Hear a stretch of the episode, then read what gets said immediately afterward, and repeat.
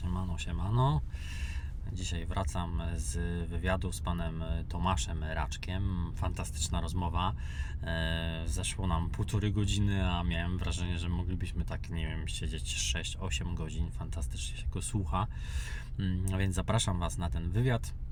Niestety mój mikrofon y, nie działał, ale na szczęście, że najważniejszy głos w tym wywiadzie, czyli głos pana Tomasza, e, jest sprawny. Jego mikrofon był sprawny, więc będziecie go słyszeć bardzo dobrze. E, Więc zachęcam Was. A moje pytania będziecie słyszeć troszkę ciszej, ale bardzo się cieszę z tego wywiadu, więc zachęcam Was. Ale musicie poświęcić półtorej godziny. Pana Tomasza słucha się naprawdę wybornie. Zapraszam.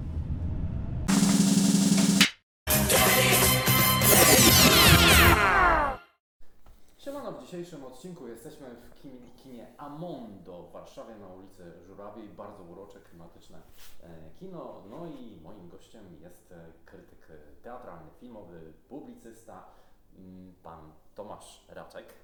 Dzień dobry. A dlaczego mówisz siemano? To jest takie twoje Tak wymyślenie. jakoś sobie jako ten Dedi tak wymyśliłem. Okej. Bo to bardzo oryginalne. Oryginalne. Tak. E, możemy powiedzieć, że boomerskie, czy...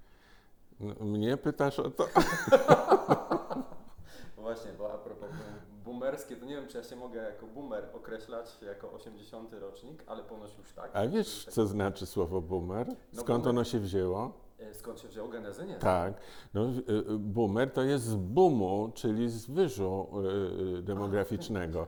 Czyli dotyczy ludzi, którzy się uży, urodzili w czasie wyżu demograficznego. A wyż demograficzny to był taki lata 50. do początku 60., czyli ludzie, którzy teraz mają no, około 60. Aha. To są boomerzy, moim zdaniem. Chyba, że potem jeszcze był jakiś wyż demograficzny, który mnie nie pamiętam. Na przykład lata 80., co był stan wojenny i wszyscy się rzucili do łóżek, Tak, wiesz, tak, tak, i, tak. i wtedy dużo dzieci powstało, bo nie było Tak alternatywy. I, I wtedy to też jest chyba wyż, taki krótki wyż demograficzny. To, to mogą być też boomerzy, czyli tacy, co mają 40 lat. Tak, i tu już bym się kwalifikował. Czytałem definicję, że to chodzi o to, że wystarczy, że już je- jesteśmy jakby jedno pokolenie do przodu, Aha. to już jesteście boomerem. Okej. No dobrze, to ty jesteś boomerem, a ja jestem boomerem do kwadratu. No więc e, w ramach jeszcze przedstawienia, to boomer oglądał boomera do kwadratu przede wszystkim jako pana z telewizji w słynnym programie Perły z Lamusa, który e, prowadziłeś z panem Zygmuntem Kałużyńskim, do czego Tak. jeszcze... Który był boomerem do sześcianu. Tak, on, znaczy on się takim średnim był boomerem, bo urodził się w 1918 roku, jak kończyła się wojna pierwsza światowa. No to ja nie wiem, czy to był wtedy szczyt, bo jednak wykończeni byli ludzie i, i przerzedzeni w wyniku wojny. Mnóstwo zabitych było. Więc nie wiem, czy tam to można by tak określić. W każdym razie to, to były dwa pokolenia jeszcze do tyłu. Aha. Y, Zasada jest taka w wywiadach, dobrych wywiadach, żeby zaczynać od bardzo delikatnych tematów, luźnych, y, a później przechodzić do bardzo no, się takich rozluźniam, poważniejszych. dobrze. A ja właśnie lubię łamać schematy i zaczniemy odwrotnie. Co jest ważne w życiu? Yy, Wiesz co, my, mnie się zmienia to w ciągu życia, yy, ale jedna rzecz pozostaje mm, cały czas aktualna, przy czym na początku to było coś, czego ja nie wyraził słowami, tylko bardziej to czułem. Dzisiaj, po latach, to nadal to czuję, ale też potrafię to określić. Yy, I z całą pewnością dla mnie najważniejsza jest wolność. Y, I to wolność we wszystkich wymiarach, to znaczy i wolność y, myślenia, i wolność bycia sobą, i wolność wyrażania siebie w całości, a nie w ograniczeniu. Y, Także wolność wyboru y, miejsca w społeczeństwie, wolność wyboru zawodu. Czasem jest tak w domach, że wiesz, jest nacisk, żeby, żeby określoną profesję, na przykład e, nie wiem, stomatolodzy, którzy mają własne gabinety, wywierają presję na swoich dzieciach, żeby przejęli te e, gabinety po nich. To samo robią adwokaci, to samo robią lekarze, to samo robią, myślę, że jeszcze wielu ludzi jest takich, na przykład nauczyciele, e, różni rzemieślnicy, Wiesz, tu całe życie doświadczeń, mnóstwo różnych narzędzi unikalnych u zegarmistrza. Zegarmistrz to jest zanikający zawód, ale stolarz na przykład. I to można wszystko przekazać następnemu pokoleniu, a najlepiej, żeby to był mój syn, prawda? Czy, czy dziś to może być i nawet moja córka jako stolarz, stolarka? Nie? Jak się mówi? No, Feminin, fe, Dzisiaj- feminatyw od stolarz. Tak, tak, dzisiaj wszystko. Ale stolarka to jest, y, to jest dziedzina, a kobieta stolarka? Może stoli, stoliczyna? Stolarczyni? Stolarczyni, stolarczyni, tak, bo czyni stolarstwo. Tak, to musielibyśmy profesora Bralczyka tutaj dobrać. Tak, tak, tak, tak. I w ogóle moim zdaniem y, profesora Bralczyka teraz trzeba nosić zawsze przy sobie, znaczy albo mieć zawsze przy sobie, bo tyle się zmienia w słownictwie, tyle nowych słów dochodzi, a teraz jeszcze ten, ten przymus feminatywów, czyli żeby kobiety miały swoje y, mm, określenia, a, a nie y, ty, typu kierowca, prawda, tylko jest kierowczyni. Y, No i to taki profesor Bralczyk, który byłby zawsze koło nas, to po prostu od razu mówi, to może być, bo to ma tam pochodzenie jakieś ze starosłowiańskiego, a to nie może być, bo to jest obcy, y, y, y, y, obcy wpływ i, i tylko wśród napływowej ludności stosowane i tak dalej. Też wiem, że nie wszystkim to odpowiada, ale jak się ja to ostatnio rozmawiałem, jedna z pań powiedziała, żeby nie przedstawiać Że- jako gościnia. No, bo gościni to jest, ja też y, uważam, to jest pretensjonalne słowo, ale cicho mówmy, bo jak feministki nas usłyszą, to ja nie mam życia. One od razu się do, do aorty rzucają, że jestem okropnym człowiekiem, który, który jest, za, no właśnie, boomerem, w ogóle stary dziad, który nowego nie, nie rozumie. No ale wspomniałeś o wolności, czyli ktoś może... Więc ja mam wolność, ale wiesz co, ja mam daleko posuniętą dzisiaj wolność. I na przykład mam wolność w dziedzinie pisania, nie tylko tego, co chcę wyrazić, ale też jak chcę wyrazić. Y, I to dotyczy na przykład przecinków. To jest moja, y, y, to jest w ogóle mój konik, przecinki w języku polskim, ale nie dlatego, że jestem taki szalenie uważny i że tak chcę, żeby te przecinki były prawidłowo postawione. Odwrotnie. Ja uważam, że ta cała histeria w języku polskim na temat przecinków jest niepotrzebna. I że w ogóle nie staram się y, stawiać przecinków tam, gdzie w danej chwili trzeba, ponieważ za mojego życia zasady stawiania przecinków zmieniły się ze trzy albo cztery razy. I był taki czas, kiedy dużo trzeba było przecinków stawiać, że, żeby oddzielać każdą podrzędność y, Tak. w zdaniu. To, to nawet I- już za moich czasów jeszcze było. Tak, no i ja za moich też dawniejszych. Ale teraz nie wiem, czy wiesz, że jest trend jak najmniej przecinków. Ty, tyle, ile to jest absolutnie niezbędne, bo przecinki y, no, utrudniają czytanie, bo właśnie są takimi potknięciami jakby. Ja myślę przeciwnie, że one właśnie jakby... No to jesteś boomerem. No, Ja jestem przeciwny przecinkom także z tego powodu, że przez to, że y, mam wydawnictwo książkowe, wiesz, i mam korektorki, które poprawiają, żeby zawsze te przecinki były ok. No i zmieniają się te y, zasady stawiania przecinków. One no może nie całkiem się zmieniają, w każdym razie ulegają pewnym y, dostosowaniom do nowych odkryć w dziedzinie języka albo nowych ustaleń. Jest taka rada języka, która to wszystko ustala. No i one za każdym razem do tego przestrzegają. I ja mówię tak, słuchajcie, jaki jest sens przestrzegać tych zasad, jeżeli książki, które wydaliśmy 15 lat temu, czyli za czasów obowiązywania jeszcze poprzedniej zasady przecinkowej, tych gęstych przecinków, one y, y, w kontekście tej nowej zasady są wszystkie błędnie już y, zrealizowane. Ile ja pieniędzy wydałem na to, żeby poprawiać te cholerne przecinki wtedy? Ta książka nadal stoi na półce. Dzisiaj y, y, czytelnik może po nią sięgnąć i czytać wszystko ze złymi przecinkami. Wtedy one były cudownie, doskonale postawione, a dziś już są źle postawione. W takim razie jaki sens jest przestrzegania tych przecinków, skoro one się zmieniają tak często? no. A widzisz? Ale y, oczywiście na samym początku tego wszystkiego był Zygmunt Kałużyński. Kiedy myśmy pierwszą książkę wydawali, wspólną, on wcześniej wydał mnóstwo książek, no i poszliśmy do wydawnictwa, to było wydawnictwo Twój Styl, wydawnictwo książkowe Twój Styl, tam była redaktorka, tam była korektorka. No i, i, i zobaczyliśmy po korekcie naszą książkę, a właściwie Zygmunt zobaczył. A tam ona była upstrzona, wiesz, czerwonymi znakami i tu, wszędzie były przecinki i zamiany średników na przecinki. I pani korektorka mówi, przyszłam specjalnie, panie Zygmuncie, dlatego że ja nie wiem, z czego to się wzięło, ale pan wszędzie ciągle stawia średniki które się tylko w określonych sytuacjach rzadko stawia. A pan właściwie stosuje średniki zamiast przecinków. A on mówi, no bo tak lubię. A ona mówi, ale to jest nieprawidłowo. A on mówi, no to niech będzie nieprawidłowo, ale ja tak chcę, żeby było nieprawidłowo. A ona mówi, no ale, ale tak nie może być, no bo to jest nieprawidłowo. A on mówi, no ale ja chcę, to jest moja książka i ja chcę, żeby w mojej książce było nieprawidłowo, bo to jest prawidłowo zgodnie z tym, co ja uważam i co ja czuję. A on mówi, no ale nie możemy tak zrobić, bo nasze wydawnictwo jest profesjonalne i nie możemy nieprawidłowo.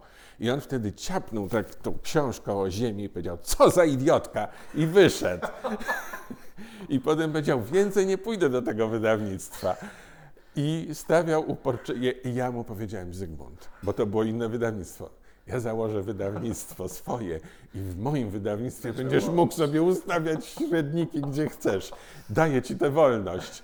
Ja mówi, dobrze, to będę u ciebie wydawał.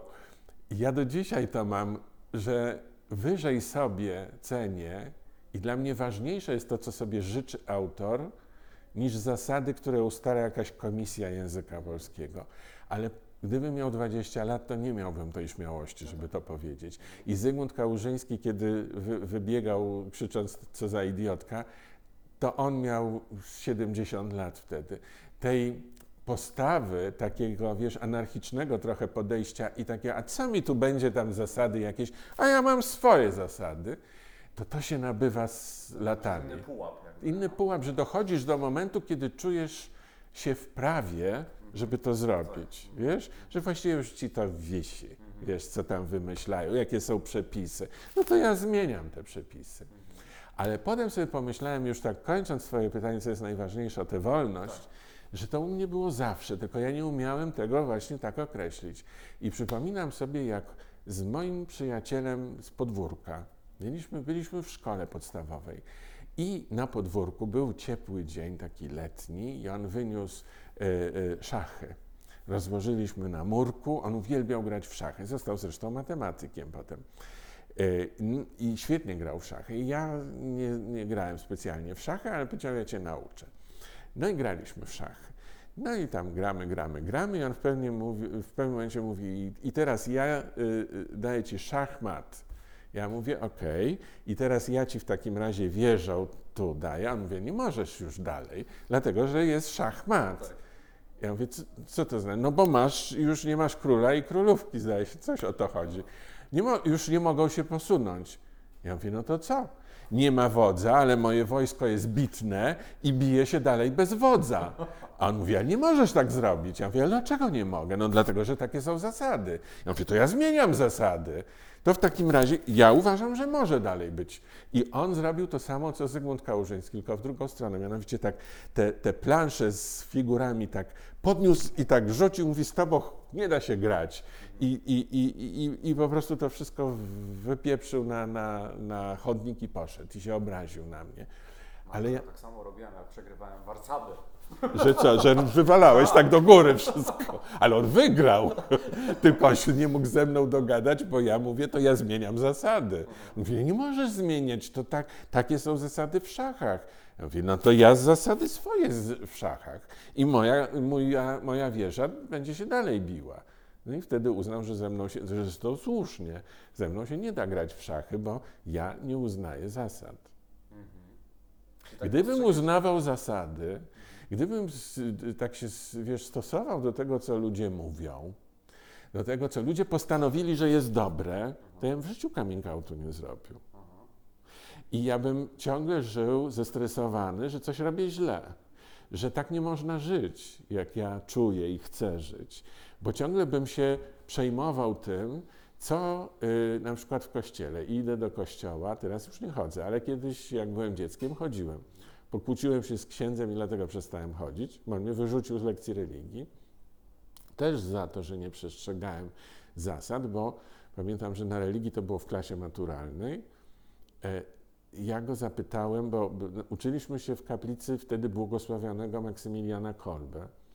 I ja e, zapytałem go, proszę księdza, dlaczego Maksymilian Kolbe e, został uznany błogosławionym? Przecież to był żydożerca, antysemita, który prowadził, nie tylko był redaktorem naczelnym, bliska mi sprawa, dziennikarzem, pismo Rycerz Niepokalanej, który by, które było antysemickie, ale prowadził co gorsza e, pismo dla dzieci pod tytułem Rycerzek Niepokalanej, też antysemickie. Ja wiem, że on oddał życie w Oświęcimiu za innego więźnia, ale ludzi, którzy w czasie II wojny światowej oddawali życie za kogoś innego było sporo, a nie zostali błogosławionymi. A potem przez Jana Pawła II został uznany świętym wręcz. I, I ksiądz nie miał na to argumentów. I zaczął na mnie krzyczeć, że, ja nie, że nie wolno mi podważać postanowień Kościoła. Ja mówię, ale dlaczego, jeżeli to jest nielogiczne i jeżeli ja, ja uważam to za niesłuszne? A on mówił, bo nie wolno. A ja mówię, ale, ale ja się z tym nie pogodzę, ponieważ to jest niezgodne z uczciwością. I on wtedy wyrzucił mnie z klasy, bo powiedział, że masz wyjść, bo ty przez to, y, co gadasz, to jeszcze nie tylko sam tkwisz w błędzie, ale jeszcze całą klasę tam, przepraszam, sprowadzasz.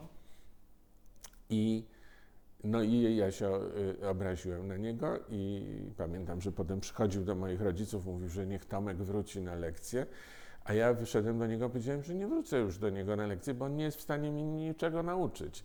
Jeżeli on tak postępuje, że nie umie ze mną rozmawiać, że nie ma argumentów, to po co ja mam do niego chodzić na lekcję? No tak, krzyk bezsilności. Yy, więc wiesz, idziesz do kościoła i w kościele ci mówią, że to jest grzech. Mówię, wracam teraz Tak. do, do y, bycia gejem. Że to jest grzech, że, że, że to jest niedobre, może nawet trzeba się z tego wyleczyć. A ty wiesz wewnętrznie, że to nie wzięło się, wiesz, z niemoralności twojej, to wzięło się z prawdy o tobie, y, z czegoś, co w tobie jest, y, z czegoś, co jest uczciwym postawieniem sprawy, z czegoś, co zostało stworzone przez kogokolwiek, czy to Bóg, czy biologia, ale w każdym razie zostało w pewnym sensie dane tobie Nie do, do dyspozycji. Dokładnie. Do, zostało dane i masz zagospodarować to, co masz. I nie może ci ktoś przyjść i powiedzieć, to jest złe. No to ja zmieniam takiego kogoś i zostaję buddystą. Mhm, mhm. Brzmi sensownie. Sensownie, nielogiczne. Tak. Ale ten coming out y, właśnie wynikał z tej Twojej potrzeby wolności, bo też w jednym z wywiadów czytałem, że właśnie wspomniany Pan Zygmunt Kałużyński między wierszami Tak. zachęcał Cię Tak. do tego. Więc pytanie, czy gdyby Pan Zygmunt tego nie robił, czy faktycznie by doszło do tego coming? Tak, Trzy lata po oczywiście. śmierci, prawda? Tak, doszłoby, ale wiesz, nie dlatego, że tam było wiele rzeczy, złożyło się na to. Y, Nie dlatego, że on mnie zachęca, aczkolwiek to na pewno jakoś się tak odkładało, wiesz, do, to się dodawało Tak, tak. do, do argumentów i do. Tak Ja lubię słowo bodziec. Aha, tak. To, to były takie bodźce, Mhm. Które stymulowały dochodzenie do decyzji. Tak, tak. O, tak bym powiedział. Bo moja decyzja była e, co prawda raptowna i emocjonalna, o czym za chwilę, ale bardzo ugruntowana już wcześniej. Znaczy to tylko była taka kropla, która w danym momencie spowodowała, że to się akurat wtedy stało. Natomiast to już było bardzo u mnie ugruntowane w wyniku właśnie te, tego y, y, stymulowania bodźcami pozytywnymi. Pierwszym bodźcem pozytywnym, a, znaczy i, i, wieloma pierwszymi bodźcami było to, że mm, chodziłem do szkoły, y, do liceum Lelewela w Warszawie, które było bardzo dobrym y, y, liceum i którym wiceszefową, wi, wicedyrektorką była słynna Anna Radziwiłł, e, taka bardzo wolnościowa nauczycielka historii o bardzo silnej osobowości. Zresztą potomkini rodu Radziwiłłów, prawdziwa, nie, nie żadna przerabiana i taka dodawana, bo był czas, kiedy sobie ludzie kupowali, wiesz, te nazwiska, ale ona naprawdę była Radziwiłłówna. Tak. Anna Radziwiłłówna i genialny człowiek po prostu. Ona nas prowadzi, była historyczką, ale ona nas prowadziła tajnie, na tajne komplety y, w y, weekendy. Jeździliśmy pod Warszawę do różnych miejsc, za każdym razem gdzie indziej, do różnych takich miejscowości, gdzie były domki i w takim domku zostawało się na y, sobotę i niedzielę i tam różni ludzie, historycy pojawiali się po to, żeby nam opowiadać wszystkie te części historii, które by nie były wykładane w szkole, których nie obejmował program, e, program nauczania. Co polecam teraz Państwu w epoce ministra Czarnka. Jak on czegoś zabrania, to pamiętajcie, są komplety. Można w weekendy spotykać się i uczyć się wszystkiego, czego nie można się nauczyć w szkole. Wypróbowana na mnie metoda ustawia człowieka na całe życie. Ustawia po pierwsze, wiem swoje, wiem więcej niż chcą mnie nauczyć i mam w duszy zakazy, ponieważ ja wiem na tyle dużo, że potrafię też ocenić wartość zakazu Nie i jestem jego sterowalny. nie jestem, st- znaczy dużo mniej sterowalny. No, umówmy się, że tak całkiem to się nie da, ale dużo mniej. Więc polecam komplety, różne takie nie, e, e, nieoficjalne sposoby, szczególnie nauki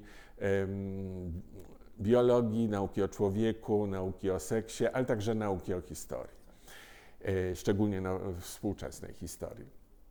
No więc krótko mówiąc, e, ta Anna Radziwiłł to już była taka nauka samodzielności i niezależności, ale w tym liceum był też taki przyczółek Akademii Medycznej, prowadzony, bo to się nazywało, y, y, że, że medycyna szkolna, gabinet medycyny szkolnej, ale prowadził go późniejszy profesor, wtedy jeszcze docent Andrzej Jaczewski, jeden, jedna z wielkich postaci polskiej seksuologii. On potem stworzył e, e, zakład e, seksuologii w Akademii Medycznej. I w tym zakładzie medycyny szkolnej, medycyny seksuologii, pracowała, znaczy została zaproszona, żeby tam pracować moja mama, która była lekarką i która była pediatrą i koleżanką z roku Andrzeja Jaczewskiego. E, Więc on ją tam zaprosił i mama w związku z tym zajęła się seksuologią i pisaniem książek e, na, tem, y, na, na tematy takie związane. Mama akurat prowadziła głównie e, sprawy y, no, związane z ciążą, z takimi sytuacjami młodych kobiet przede wszystkim, ale e, profesor Jaczewski wydawał właśnie wtedy, kiedy ja byłem w szkole, książkę Erotyzm dzieci i młodzieży, albo książkę Co każdy chłopiec wiedzieć powinien. To jest, y, do, żyje do dzisiaj profesor Jaczewski, jest wielką postacią polskiej seksuologii. I on wprowadzał tę wolność. y, y. Zresztą on stworzył w tym, w tym zakładzie seksuologii także miejsce dla Michaliny Wisłockiej, z którą się przyjaźnił, która napisała Sztukę Kochania. Tak, tak, tak. No więc krótko mówiąc, to wszystko było to, sa, ta sama, same, to samo środowisko. Ja w nim tkwiłem jako dziecko, potem jako, jako nastolatek i dla mnie te rozmowy, te sprawy, te tematy, te książki były codziennością. Nie tylko czytałem te książki, ale na przykład mama, y, ponieważ dobry byłem z polskiego i pisałem olimpiadę polonistyczną i tak dalej, więc ja na y, y, lekcjach polskiego się nudziłem. I mama mi dawała y, książki, właśnie to o erotyzmie y, dzieci i młodzieży, do y, y, zrobienia korekty. Y, Ja sobie w ten sposób dorabiałem do tygodniówki. Y, To wtedy jeszcze było na takich długich y, y, szarfach, czy takich, takich długich taśmach papieru y, przychodziło z y, y, drukarni do sprawdzenia. I ja jak się nudziłem na języku polskim, to wyciągałem to i poprawiałem, a to były książki z rysunkami, więc wszyscy tam żurawia zapuszczali i oglądali. Ja przerabiałem tam w pierwszej, drugiej klasie szkoły podst- średniej y, erotyzm dzieci i młodzieży, miałem to rozpracowane. Więc jak we mnie się coś takiego działo, to ja już z góry wiedziałem, co to znaczy. To znaczy, to nie było dla mnie tabu. To nie było coś, czego ja się bałem, tylko orientowałem się na przykład, dlaczego ja tak, tak uważnie wpatruję się w chłopaków? Czy dlatego, bo najpierw mi się wydawało, że dlatego, że ja chcę być taki jak oni. To jest słynna faza homofilna. Mhm. Tak, tak, Wszyscy tak, tak. nastolatkowie to przechodzą. Tak, okres dojrzewania, dokładnie. No ale potem już się okres dojrzewania skończył, a ja to dalej mam. I wtedy czytam w tych książkach, mówię, okej, to już nie jest faza homofilna, to zdaje się, że to jest jakaś moja cecha. Więc dowiadywałem się coraz więcej. Ja powiedziałbym, opakowywałem zmiany, które się we mnie dokonywały, w wiedzę. Ja nie potrzebowałem, żeby ktoś mi to tłumaczył, bo ja sobie sam zdobywałem tę wiedzę i wiedziałem więcej, wiesz, i od wszystkich moich kolegów, i, i od takich, co przychodzili i nam mówili, jak się dzieci robi, bo ja to już dawno wcześniej przeczytałem. Więc y, krótko mówiąc, to, to był taki fundament, na którym opierało się to, że ja się nie bałem. Nie bałem być gejem. E, no ale. Wewnętrzna siła. Wewnętrzna siła. Tak, i to zresztą polecam, bo wiedza daje siłę, daje odpor, daje argumenty.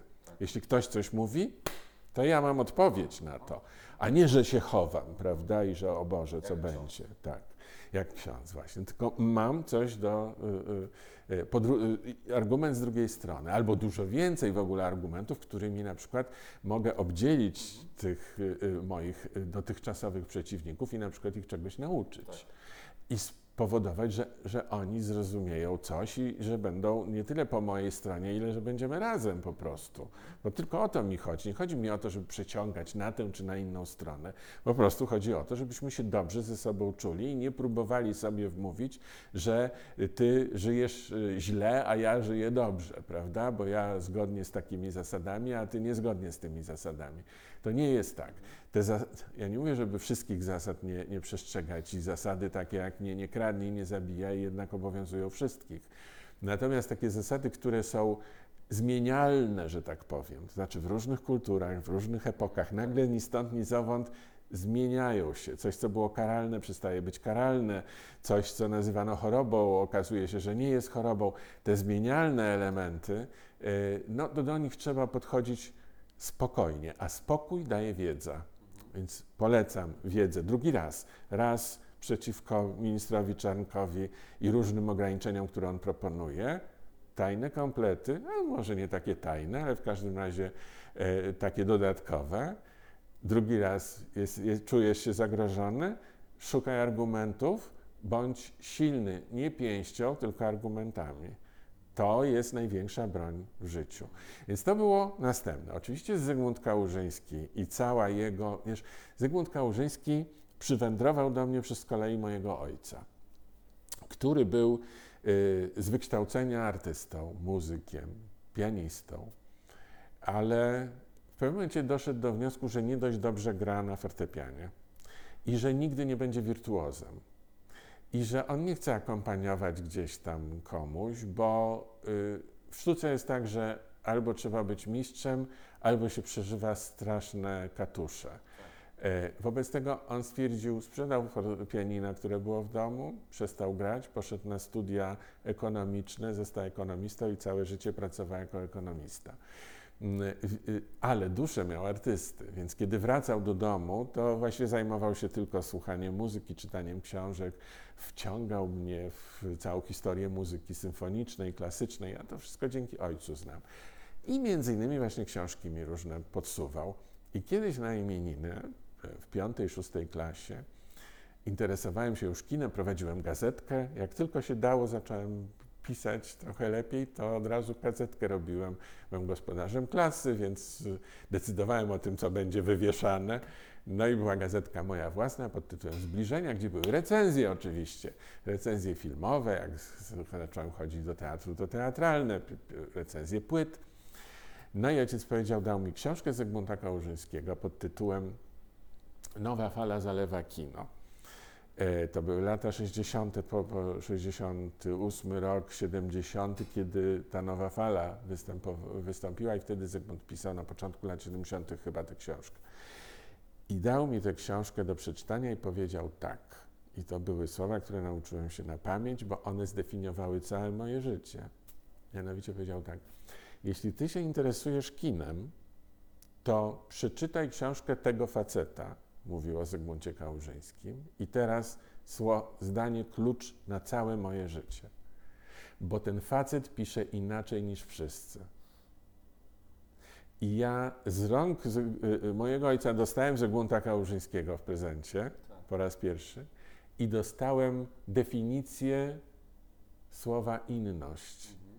Bo w ustach mojego ojca inność nie zabrzmiała jak coś gorszego, tylko jako coś wartościowego.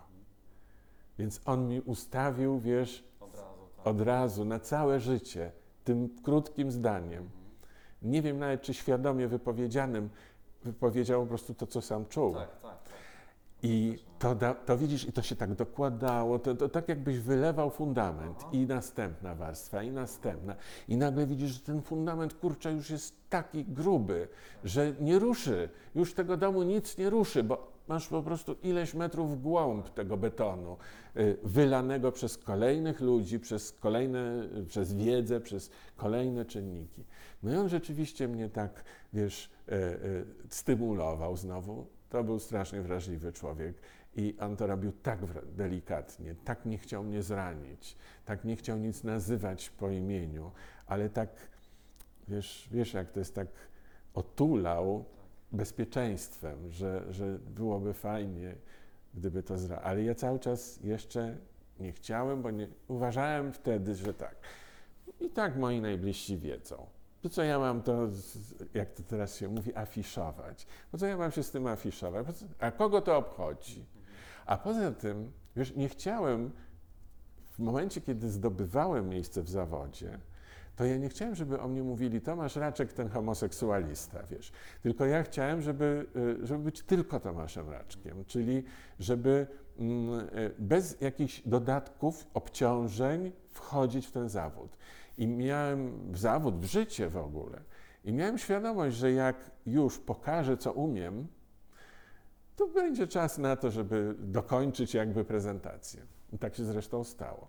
Ale zanim to się stało, to jeszcze dostałem wyzwanie pod tytułem, że nagle moja znajoma, z którą współpracowałem, została wydawczynią, a właściwie postanowiła być wydawczynią Playboya w Polsce.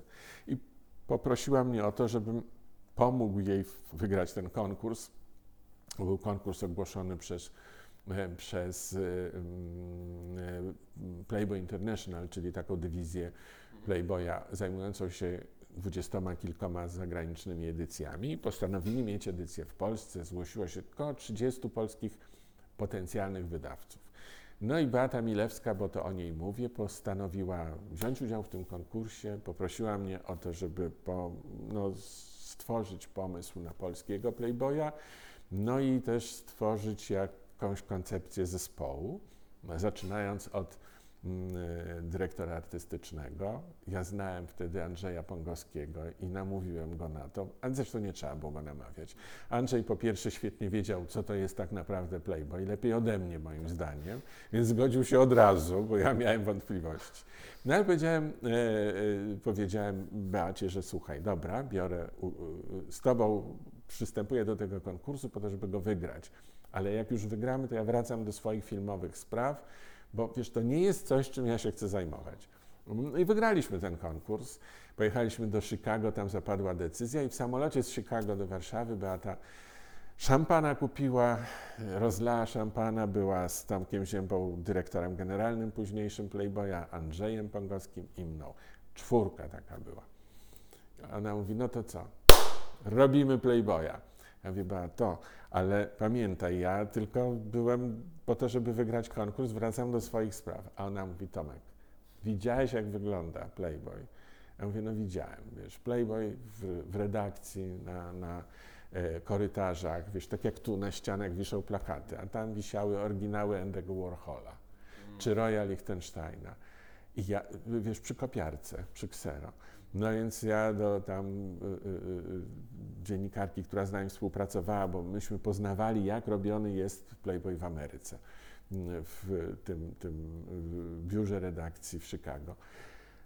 Mówię, Boże, jak fajnie, że macie reprodukcję Warhola przy, przy kopiarce, można sobie pooglądać, czekając, aż to się zrobi. A ona mówi, ale to nie jest reprodukcja. Ja mówię, jak to nie jest reprodukcja? No ona mówi, to jest oryginał. Ja mówię, chwileczkę, oryginał to chyba wisi w Museum of Modern Art. Ona mówi, nie, nie, tu wszędzie są oryginały. Ja mówię, ale skąd? Ona mówi, wiesz, bo jak w, w każdym numerze jest jakiś fragment literacki, jakieś opowiadanie w, u najwybitniejszych y, pisarzy zamawiane i do każdego opowiadania zamawiamy ilustracje. Za- Ilustracje zamawiamy u najlepszych malarzy, grafików i zawsze dostaje, zamawiamy no, pracę, którą kupujemy na własność. Ona jest fotografowana i użyta jako ilustracja tego opowiadania, oryginał wisi w redakcji. I więc wracałem wtedy tym samolotem i, i ona mówi, no ale wiesz, co to jest Playboy? A ja już wtedy wiedziałem to. Ja już wiedziałem, czym dla nich jest sztuka. Ja wiedziałem, jakie oni mają podejście do nagości. E, czytałem już tak, tak zwaną filozofię Playboya, którą stworzył Hugh Hefner i wiedziałem, że my w Polsce e, wyobrażaliśmy sobie Playboya jako świerszczyk, taki do Tak. przemycania przez granicę. Y, Celnicy zawsze by bardzo tego szukali i rekwirowali, pewnie mieli pełne domy Playboya u siebie. się okazało zgoła co innego. A tak, a to się okazało pismo na bardzo wysokim poziomie. No i powiedziałem wtedy Beacie, słuchaj, dobra, mogę to robić, ale pod jednym warunkiem, że pozwolisz nam robić Playboya tak, jak on jest robiony w Stanach.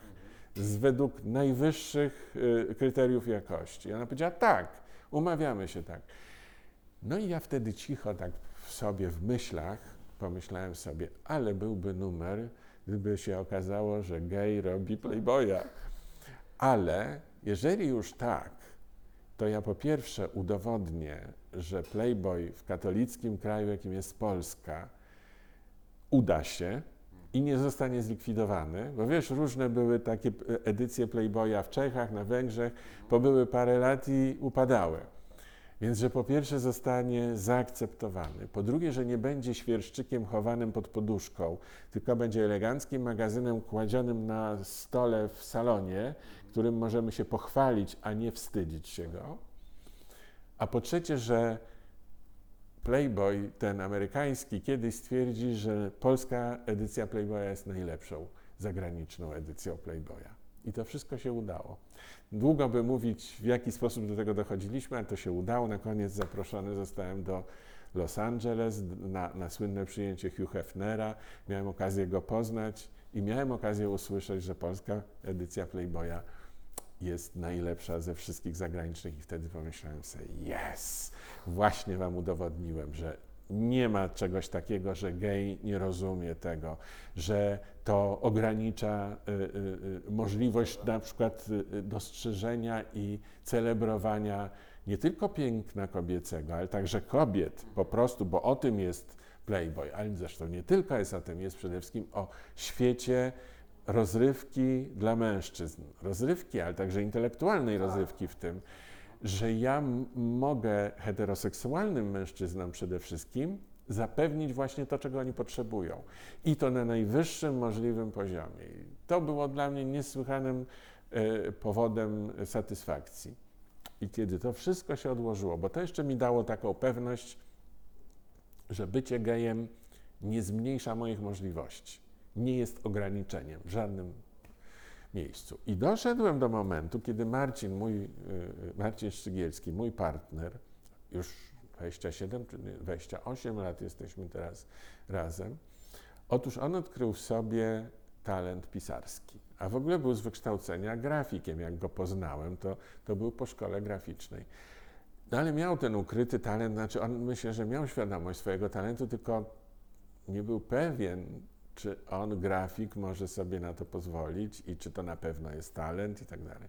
Więc dosyć nieśmiało do tego podszedł, ale zaczął pisać książki, które od początku y, stały się sukcesami. I były to książki o życiu w redakcji, jakieś y, zabawne, takie śmieszne książki o współczesnym życiu inteligencji warszawskiej. I w pewnym momencie napisał Berka. I to była książka y, y, o geju i o y, moherowej babci, którzy prowadzą świętą wojnę, ale potem się okazuje, że kiedy, zaczyna, y, kiedy popadają w tarapaty różnego rodzaju, to nagle, niejako wbrew swojej woli, stają się dla siebie zbawcami i najbliższymi przyjaciółmi. I ja, przeczytawszy tę książkę, poczułem się tak wewnętrznie i głęboko szczęśliwy, że mój przyjaciel napisał coś takiego. Nie umawialiśmy się, on mnie nigdy zresztą nie pyta o nic, jak piszę książkę. Ja dopiero jak już jest gotowa, to mogę przeczytać. Że on myśli i czuje tak, jak ja w środku czułem, ale jeszcze zobaczyłem na to, że, że ta książka została mi zadedykowana. I on zapytał, czy zgodzę się napisać wstęp do książki. Więc oczywiście zgodziłem się, napisałem wstęp do książki i w ostatnim zdaniu tego wstępu napisałem, że przepełnia mnie radość tym większa, że autorem książki jest mój partner od wielu lat. I, i to był mój coming out. Ale wiesz, ten coming out był spowodowany radością i miłością, bo to był taki moment, kiedy ja poczułem jakby taką pełnię miłości do Marcina, że ta miłość jest na bardzo wielu poziomach. I, że. I tak, kompatybilność nasza się tutaj też pokazała. Był to moment szczęścia. I, tak, I myślę, że to właśnie ten moment spowodował, że wszystkie te e, składniki, które się kręciły w tym, wiesz, koktajlu, w tym smoothie takim, które życie mi nakręcało i nagle ta kropla słodyczy, wiesz, wpadła do środka i to już było gotowe. Dlatego wspomniałeś, że twój coming out był bardziej spontaniczny, nieprzewidziany, Tak. poszedł na tym uniesieniu. Bo ja tego nie zaplanowałem. Mhm.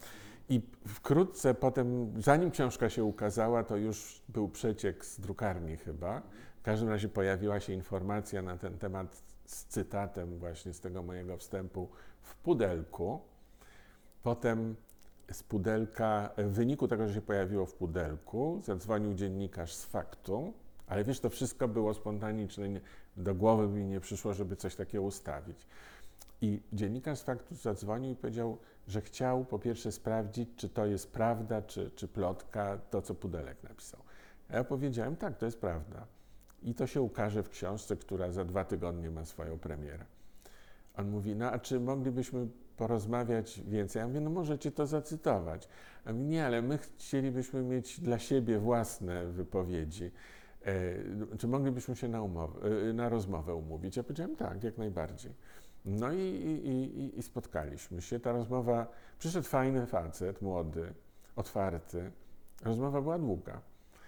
I e, no, byłem zdziwiony, że fakt chce tyle miejsca poświęcić, no, ale pytał, to ja odpowiadałem, bo uważałem, że jak się mówi A, to potem trzeba powiedzieć B i C. Nie ma co udawać albo robić takie. Ja już wszystko powiedziałem, nie będę więcej komentował.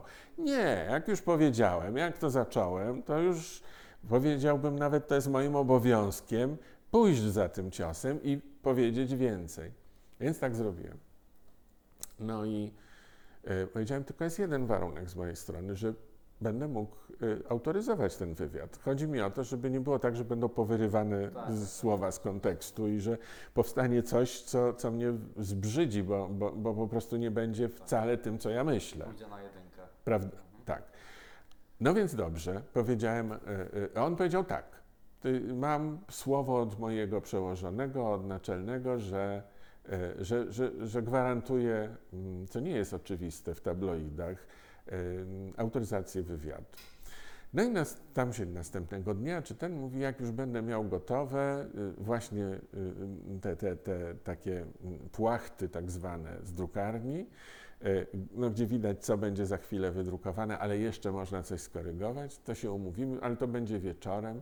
Ja mówię, dobrze, byłem u mojej pani psychoterapeutki y, i pomyślałem, że dobra, to jak od niej wyjdę, to, to tam pod tym adresem się spotkamy i w samochodzie rzucę okiem na to. No i wychodząc mówię, y, y, jak byłem u niej, że, że- jestem umówiony, więc już musimy kończyć. Y, Jestem umówiony, bo udzieliłem wywiadu faktowi i, no i tam na temat y, y, mojego coming outu. Ja mówię, a ona mówi, udzielił pan wywiadu faktowi? Ja mówię, tak, no i właśnie mam autoryzować ten wywiad. Pan wie, co pan robi? Ja mówię, wiem. Mm. I jest pan przygotowany na to? Tak, I się zaczęło. bardzo dobrze. No to podziwiam, ale trzymam kciuki. No i wyszedłem. Siadamy w samochodzie, na kierownicy to rozkładam. Ja widzę, że tam nie jest tylko mój wywiad. Tam jest y, szereg wypowiedzi różnych znanych ludzi, artystów, przedstawicieli partii różnych. Co oni myślą na temat tego, że Tomasz Raczek jest gejem? I tam się wypowiada y, przedstawicielka PO, przedstawiciel PiSu, Irena Santor, Zbigniew Wodecki. Tych wypowiedzi jest sporo. Irena Santor pięknie się wypowiedziała, że każdy ma prawo być sobą. Zygmunt y, Zbigniew Wodecki, że fantastycznie trzyma kciuki i w ogóle popiera. Różni ludzie się wypowiedzieli i y, y, no, bliskie mi było to, co powiedział mm, Zbigniew Wodecki czy Irena Santor. Ktoś jeszcze się wypowiadał, no i właśnie politycy. Bardzo ciekawe, że przedstawiciel PiSu, ym, teraz y, polityków to ja tak nie pamiętam, ale przedstawił, y, powiedział, że no to jest moja sprawa i on nie będzie tego komentował. Natomiast przedstawicielka e, e, PO, która teraz jest tak trochę w cieniu, ale wtedy była specjalistką od szukania nadużyć i, i, i była taką agresywną bardzo działaczką, to ona jedna, przedstawicielka PO, powiedziała, że no nie wiem, po co się tak z tym afiszować, no, że każdy może żyć jak chce, ale po co zaraz się z tym afiszować? To było wredne. I to było nieoczekiwane. Ja bardzo sobie to zapamiętałem. Y, No i był cały mój wywiad. A y, no, wszystko to autoryzowałem. Mówię, no to fajnie, dziękuję, że dotrzymał Pan słowa i że, y, no, że to możemy tak profesjonalnie po prostu rozegrać. Y, I cieszę się, że Panu zaufałem. A on wtedy zbladł i powiedział, mm, ale bo ja chciałem jeszcze powiedzieć, mm, że to będzie zajawione na pierwszej stronie faktu. Ja mówię, e, okej, na pierwszej stronie, no tak się nie umawialiśmy. No dobra, no tak postanowiliście, ja nie będę to wnikał. A on mówi, "Y, ale jeszcze, ja mówię, co, na całą stronę to jest? A on mówi, tak. Aha, okej. To Żadnego innego materiału nie ma na pierwszej stronie? Nie. Ja mówię, a jaki jest tytuł tego artykułu? A mówi, tytuł jest Tomasz Raczek, jestem gejem. Mhm. Okej. Dobra, dobra, niech będzie. Mówi, jest jeszcze jedno. Mówię, co takiego? Mówi pan, my mamy taką akcję reklamową, że pierwsza strona pisma jest na wszystkich kioskach ruchu y, y, y, w postaci plakatów. Tak. Ja mówię, aha, czyli na wszystkich kioskach będzie moje zdjęcie z podpisem Jestem gejem. Okej. No tak, to już lepszego coming outu nie mogłem sobie wymyślić. I poszedł, to mówię, dobra, no dobra, wszystko rozumiem, poszły konie po betonie. No, poszedłem spać. I rano byłem umówiony na, mieliśmy następnego dnia promocję książki y, wydawanej przez nasze wydawnictwo Stefanii Grodzieńskiej. I tak jechałem przez miasto samochodem i na kioskach ruchu wszędzie widziałem swoją mordę z podpisem Tomasz Raczek, jestem gejem. No, powiedziałbym, że to było mocne. I wcześniej miałem spotkanie z dziennikarzem, naczelnym redaktorem jednego z pism. I poszedłem na to spotkanie, widzę, że on stoi przed wejściem do restauracji, tak nerwowo chodzi. Mówię, dzień dobry, ale ch- chyba się nie spóźniłem. On mówi, nie, nie, nie, ja tak tylko czekałem. Ja mówię, okej, no to wchodzimy. A ja chciałem powiedzieć, dzisiaj jak rano wstałem, oczywiście przeczytałem to, co wie pan piszą i tak się zastanawiałem, on z Poznania, i tak się zastanawiałem, czy jechać do Warszawy. I pomyślałem sobie, pojadę. Ja mówię, no to gratuluję, dzielny pan jest. Więc zjedliśmy lunch, a potem poszedłem na to spotkanie. Tłum ludzi, no bo to Stefania Grodzieńska. Ja lekko spóźniony, bo bo właśnie jeszcze z tego lunchu tam z naczelnym redaktorem, bardzo miłego zresztą ostatecznie. I, I wchodzę tak przez całą wypełnioną salę i wszyscy tak się oglądają. I dochodzę do Stefanii, która już siedzi, staruszka, i ona bierze moją dłoń, patrzy w oczy, mówi: Gratuluję ci, jestem z ciebie dumna. I wiesz, to taka huśtawka tego, że po pierwsze, że z jednej strony nie wiesz, co będzie, obawiasz się, czy nie będzie tak, że wiesz, będą pluć na, na, na twój widok po ulicy, a z drugiej strony coś takiego, co pamiętasz na całe życie ze strony Stefanii, a z trzeciej strony coś, co się wtedy zaczęło i praktycznie trwa do dzisiaj, wiele lat minęło, ale przez pierwsze miesiące było powszechne. Otóż zatrzymywali mnie ludzie na ulicy w różnych miastach Polski, w dużych i w małych, i we wsiach. I bardzo często byli to mężczyźni. I zatrzymywali się i mówili, czy pan to pan? Tak. Proszę pana, ja tylko chciałem panu uścisnąć rękę. I pan wie za co. A czasem byli to mężczyźni i młodzi, i starsi, ale najbardziej wzruszali ci młodzi, którzy mieli dzieci przy sobie. I pamiętam kiedyś w Sopocie szedłem i taki młody, fajny facet też mnie zobaczył, był z synem. I mówi, przepraszam, czy, czy ja mogę z panem zdjęcie zrobić? Ja mówię, oczywiście. No i on dał komórkę swojemu synowi, a ten syn miał tak z 10 lat, 11. I mówi, zrób tatusiowi zdjęcie z tym panem. Ty jeszcze tego nie rozumiesz, ale ja ci kiedyś wytłumaczę, dlaczego to jest takie ważne. I wiesz, wtedy pomyślałem, po pierwsze, jak to dużo zrobiło Tak.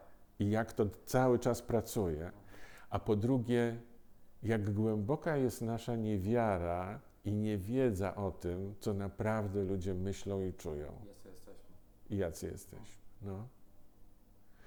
I dostałem tak potwornie dużo dobrej energii, że właściwie do dzisiaj, wiesz, mam tej dobrej energii tyle, że mogę nią obdzierać innych. Tej fali. Ja też uważam, że wcale Polacy nie są tak naprawdę Nie. jacyś homofobiczni. Nie?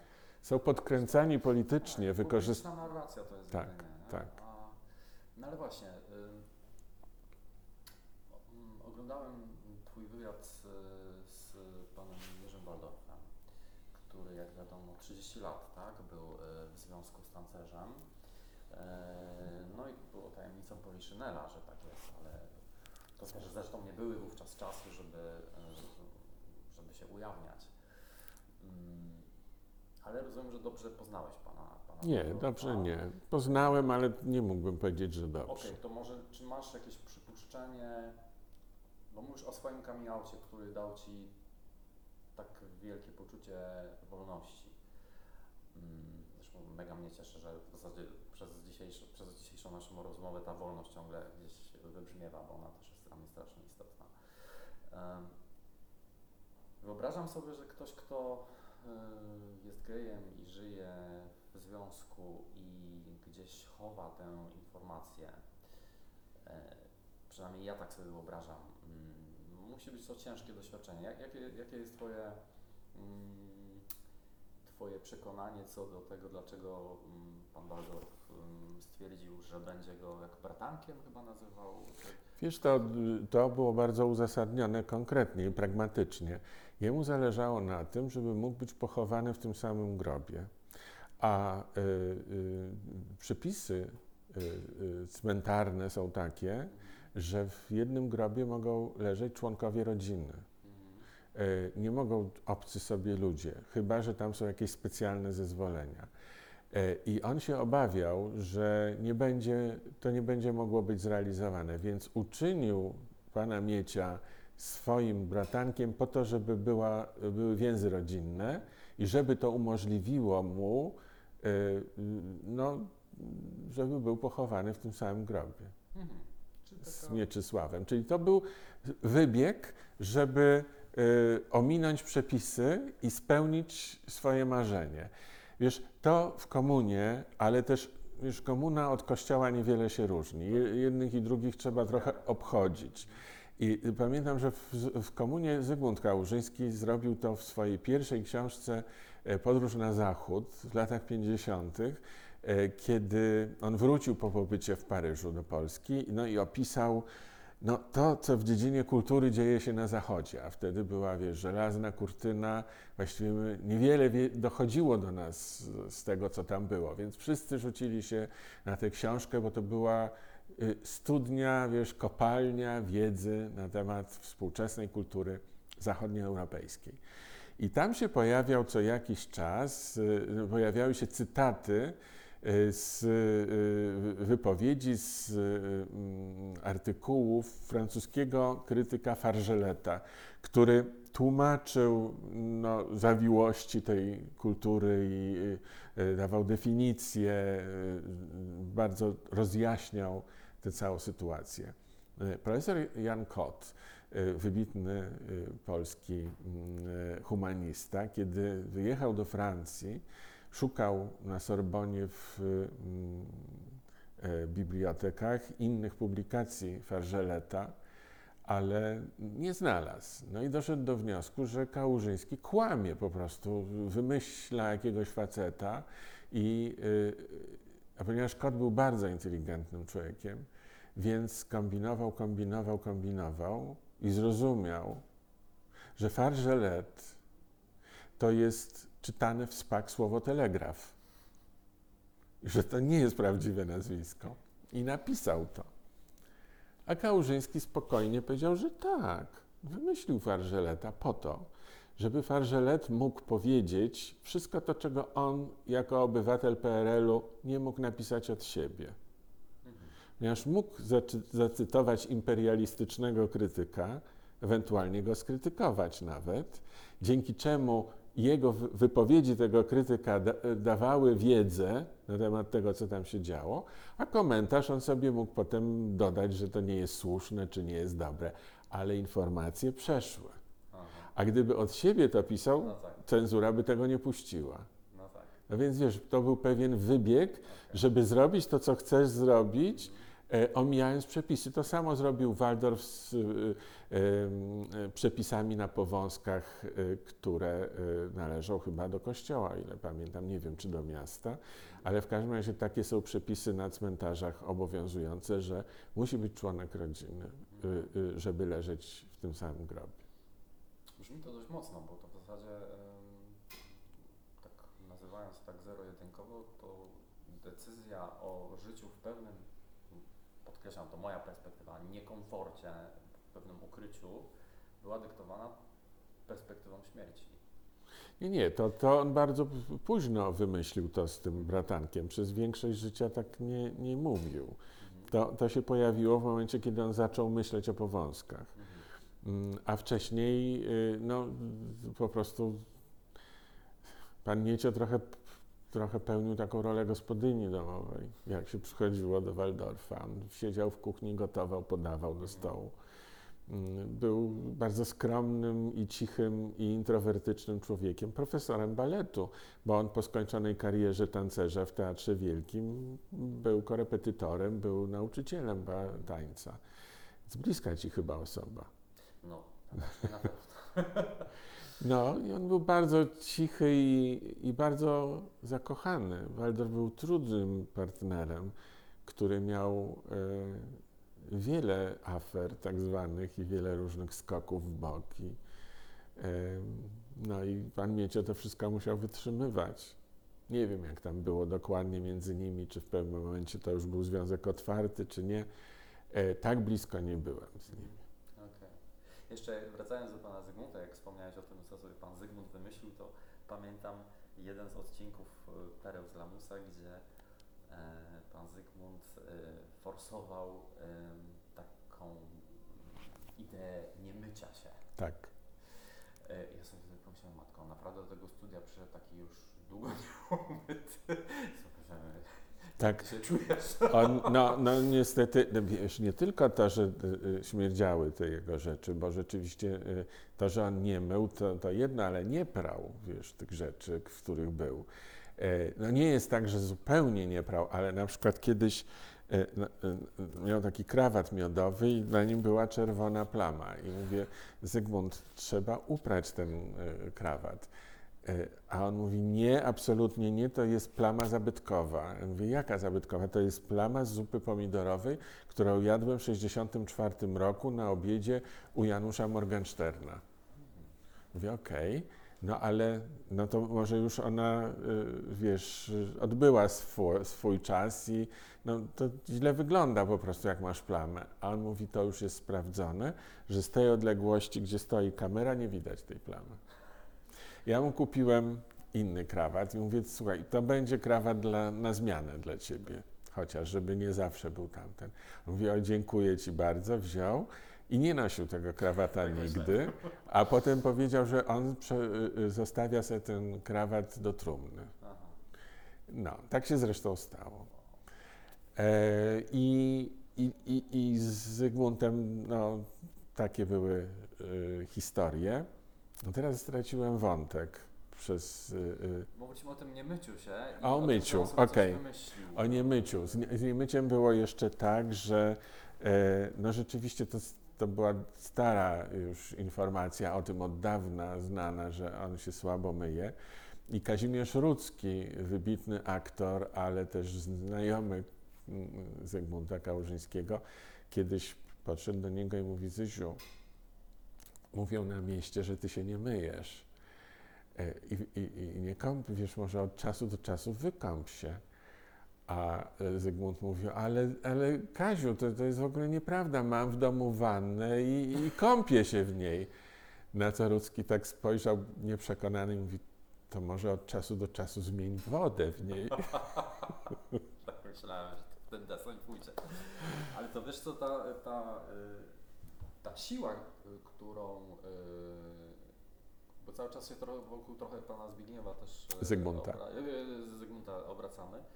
Mm, Niektórzy chodzą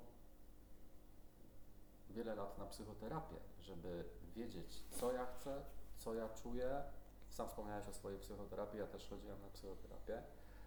Więc niesamowite skąd jest to, że w takim razie i ty i ja jakichś powodów mm, podjęliśmy psychoterapię, a on miał to, i to jest pytanie, dane, że był tak y, zintegrowany ze sobą, że Na pewno miał to dane, wiesz, w tamtych czasach psychoterapia była rzadkością, Mhm. to się jednak roz, z Tak, tak. czasem u, u, y, spopularyzowało i, i, i, i, i po- pojawili się przede wszystkim dobrzy psychoterapeuci w Polsce. Nie, to wcale nie jest stara sprawa.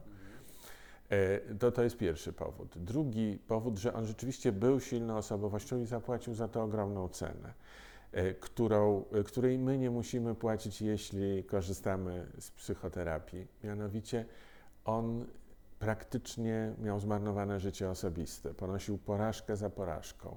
Jego kolejne związki z kobietami, małżeństwa kończyły się okropnymi traumami dla niego. Mm, Julia Hartwig, wybitna y, poetka, z którą y, ożenił się jeszcze na studiach będąc, y, porzuciła go dla innego skądinąd dobrego pisarza i powiedziała, że to była pomyłka młodzieńczych lat i nigdy nie chciała wrócić już do, mm, do kontaktów w ogóle z Zygmuntem Kałużyńskim. Jego druga żona, Elinor Griswold, czyli amerykańska aktorka, która tu przyjechała na Światowy Zjazd Młodzieży w 53 czy 4 roku, czwartym chyba. Ym, I, I on wtedy no, wymyślał tam jakąś całą historię, że ona y, y, przez kontakt z komunistycznym krajem miała trudności w Ameryce, więc żeby uzasadnić jej pobyt w Polsce, to trzeba było, żeby wyszła za mąż za Polaka i w ten sposób y, żeby służby wywiadowcze amerykańskie dały jej spokój. Ja nie wierzę w te całe opowieści. Wiem jedno, że on się w niej bardzo zakochał. Y, I Elinor y, zostaje jego żoną, mieszkali razem, mm, dała głos y, y, y, Do widzenia do jutra. W filmie Do widzenia do jutra głównej aktorze, aktorce Teresie Tu- Tuszyńskiej. Mm, y, Ona grała cudzoziemkę. Teresa Tuszyńska była modelką, nie aktorką, ale bardzo wdzięczną i świetnie w tym filmie wypadła. E, I podkładała głos właśnie Elinor Griswold pod to, co mówiła Teresa Tuszyńska, dzięki czemu miała taki obcy akcent, Mhm. uroczy zresztą. No ale potem Elinor Griswold zdradziła mocno Zygmunta y, z Aleksandrem Fordem, czyli reżyserem wówczas bardzo potężnym, między innymi twórcą Krzyżaków. I, y, no i miała dziecko z Fordem w czasie, kiedy była żoną z Zygmuntem Kałużyńskim. A potem uciekła z Fordem i z tym dzieckiem za granicę. Rozwód był y, na odległość już przeprowadzany. To była potworna trauma dla Zygmunta. Potem miał różne inne relacje z kobietami, które znam z epistolografii, czyli z listów, które odziedziczyłem po Zygmuncie, bo on mi je zapisał. Więc ja wiem wszystko. Nie mówię tego, bo to są bardzo osobiste rzeczy, ale y, mogę tylko powiedzieć, że wynika z nich obraz człowieka, któremu nigdy nie udało się y, mieć szczęśliwego życia osobistego, nie umiał się dogadać, jakoś mm, ułożyć z żadną z zakochanych w nim kobiet, a było ich wiele. I, I był bardzo taki swój i samoistny, ale też bardzo, bardzo samotny.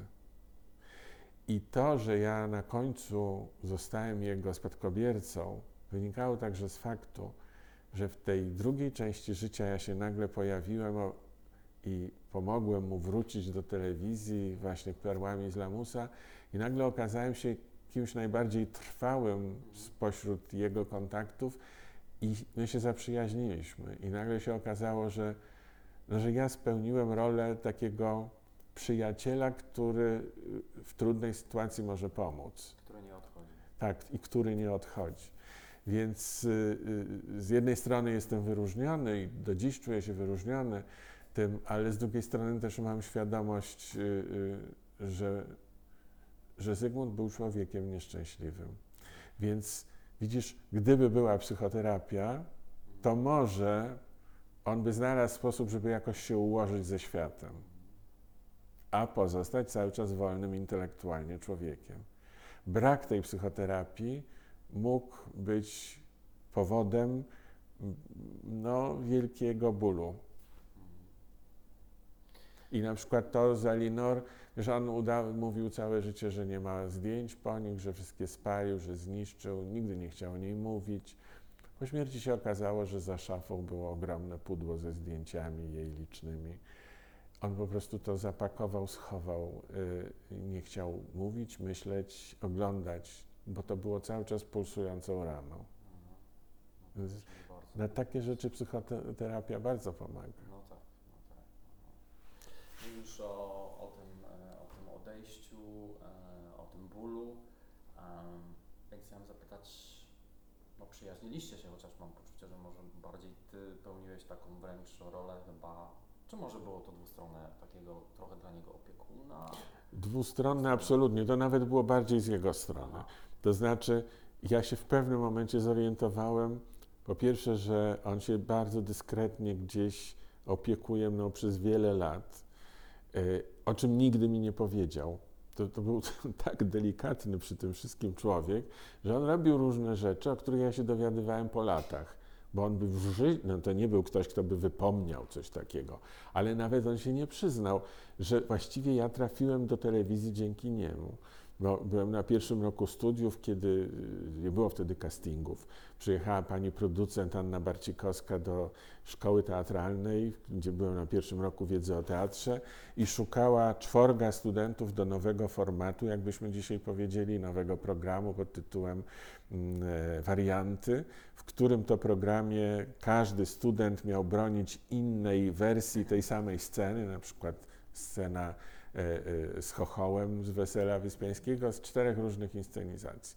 Zygmunt Kałużyński prowadził ten program, miał prowadzić wtedy, no i miał e, e, e, niejako e, mm, wybrać, kto z nas najskuteczniej, na, na, e, najciekawiej przedstawił tę swoją wersję. Ja byłem jedną z czterech osób, przy czym założenie było takie, ten program był emitowany w takim bloku tylko w niedzielę, który przygotowywała y, y, redakcja publicystyki kulturalnej. Dziś nie ma czegoś takiego jak publicystyka kulturalna w telewizji. I, y, I to się odbywało raz w miesiącu. W związku z tym program był raz w miesiącu i za każdym razem w tym programie mieli być inni uczestnicy, inni studenci. E, Ale o dziwo mnie zapraszano tam e, co, e, co odcinek i byłem we wszystkich odcinkach tego programu. Mm. No i kiedyś spotkałem się z Anną Barcikowską po wielu latach mm, i ona mnie zapytała, tak sobie usiedliśmy, to na, na festiwalu muzyki country chyba było, jakieś drinki, przy barze siedzieliśmy, późna noc. I ona mówi, a ty wiesz dlaczego ja cię zawsze zapraszałam do tych kolejnych programów, a inni się zmieniali? Ja mówię, nie wiem, no tak mi się wydawało, że taki dobry jestem. No wiesz, dobry byłeś, ale powód był inny. Bo wiesz, po pierwszym programie, a w tym pierwszym programie było tak, że ja pojechałem z jednym planem, że y, nie dam sobie przerwać Kałużyńskiemu, bo on miał taki zwyczaj, że przerywał ludziom albo że przekrzykiwał ich wręcz. Więc po pierwsze nie dam sobie przerwać, a jeżeli on będzie krzyczał i, i przekrzykiwał mnie, to ja będę jeszcze głośniej krzyczał. Tylko taki miałem plan intelektualny na ten program, nic więcej. I spełniłem ten. Zrobiłem tak, jak sobie zaplanowałem, przekrzykiwałem. Notabene on wtedy przyznał, że ja najciekawiej tę swoją, broniłem tej swojej wersji. No i wracam teraz do pani Anny i ona mówi, wiesz, po pierwszym programie przyszedł do mnie Zygmunt Kałużyński i mówi tak, czy pani zwróciła uwagę na tego pistolecika, co mi nie, dał, nie dawał dojść do słowa? Ona mówi, no tak, no niestety zwróciłam. A ona mówi, to ja chcę, a on mówi, to ja chcę, żeby w każdym programie był, bo mi się z nim dobrze rozmawia. Nigdy mi tego nie powiedział Zygmunt. To ona po wielu latach. Czyli on zdecydował o tym, że, że byłem we wszystkich programach. Składam panu z tej racji gratulacje. Nie wiem, czy pan będzie e, zadowolony, szczególnie, bo e, znam pana upodobania, że pan ma pogardę, nie może to jest słowo za silne, lekceważenie dla powieści kryminalnych, dla fantastycznej science fiction, dla romansu przygodowego i tylko e, z życzliwości dla zainteresowanych, dla widzów pan e, również uczestniczy. No, przesadził pan, panie Zygmuncie. Ja nie lubię średnich i słabych filmów oraz książek, a niestety w tych gatunkach często się zdarzają właśnie takie. Natomiast Tajemnicza Dama to zdecydowanie film znakomity. No i właśnie, skoro tak e, głęboka, można powiedzieć, była Wasza relacja, e, Pan Z- Zygmunt umiera, mm, to musiał być trudny moment. I też później, po paru latach e, śmierci swojej mamy, tak chciałem zapytać, bo z perspektywy życia, mówiliśmy o wolności, o pokazaniu światu, kim jesteś i myślę, to są takie ważne momenty, e, no i ten moment właśnie żegnania się z najbliższymi osobami, czy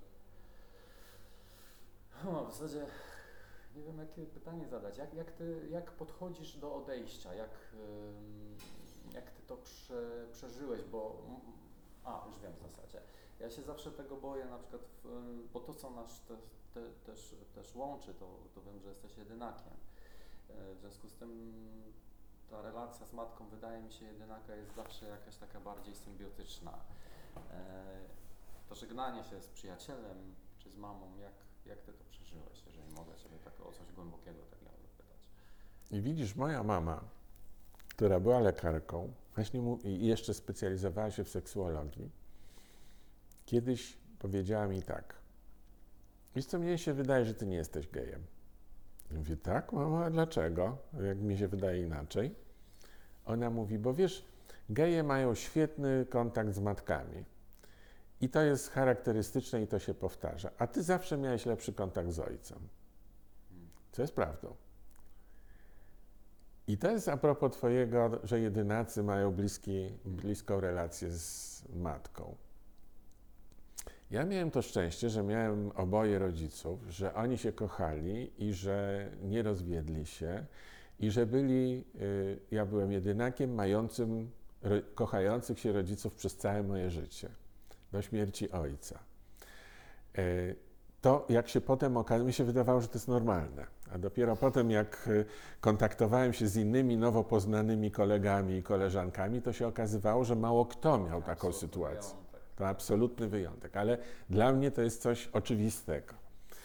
Y, I kiedy rodzice na przykład, y, jak byłem dzieckiem, pytali mnie, jak chcę spędzić wakacje, bo takie były u nas obyczaje, że demokracja panowała ja nawet jako dzieciak w szkole podstawowej miałem prawo głosu.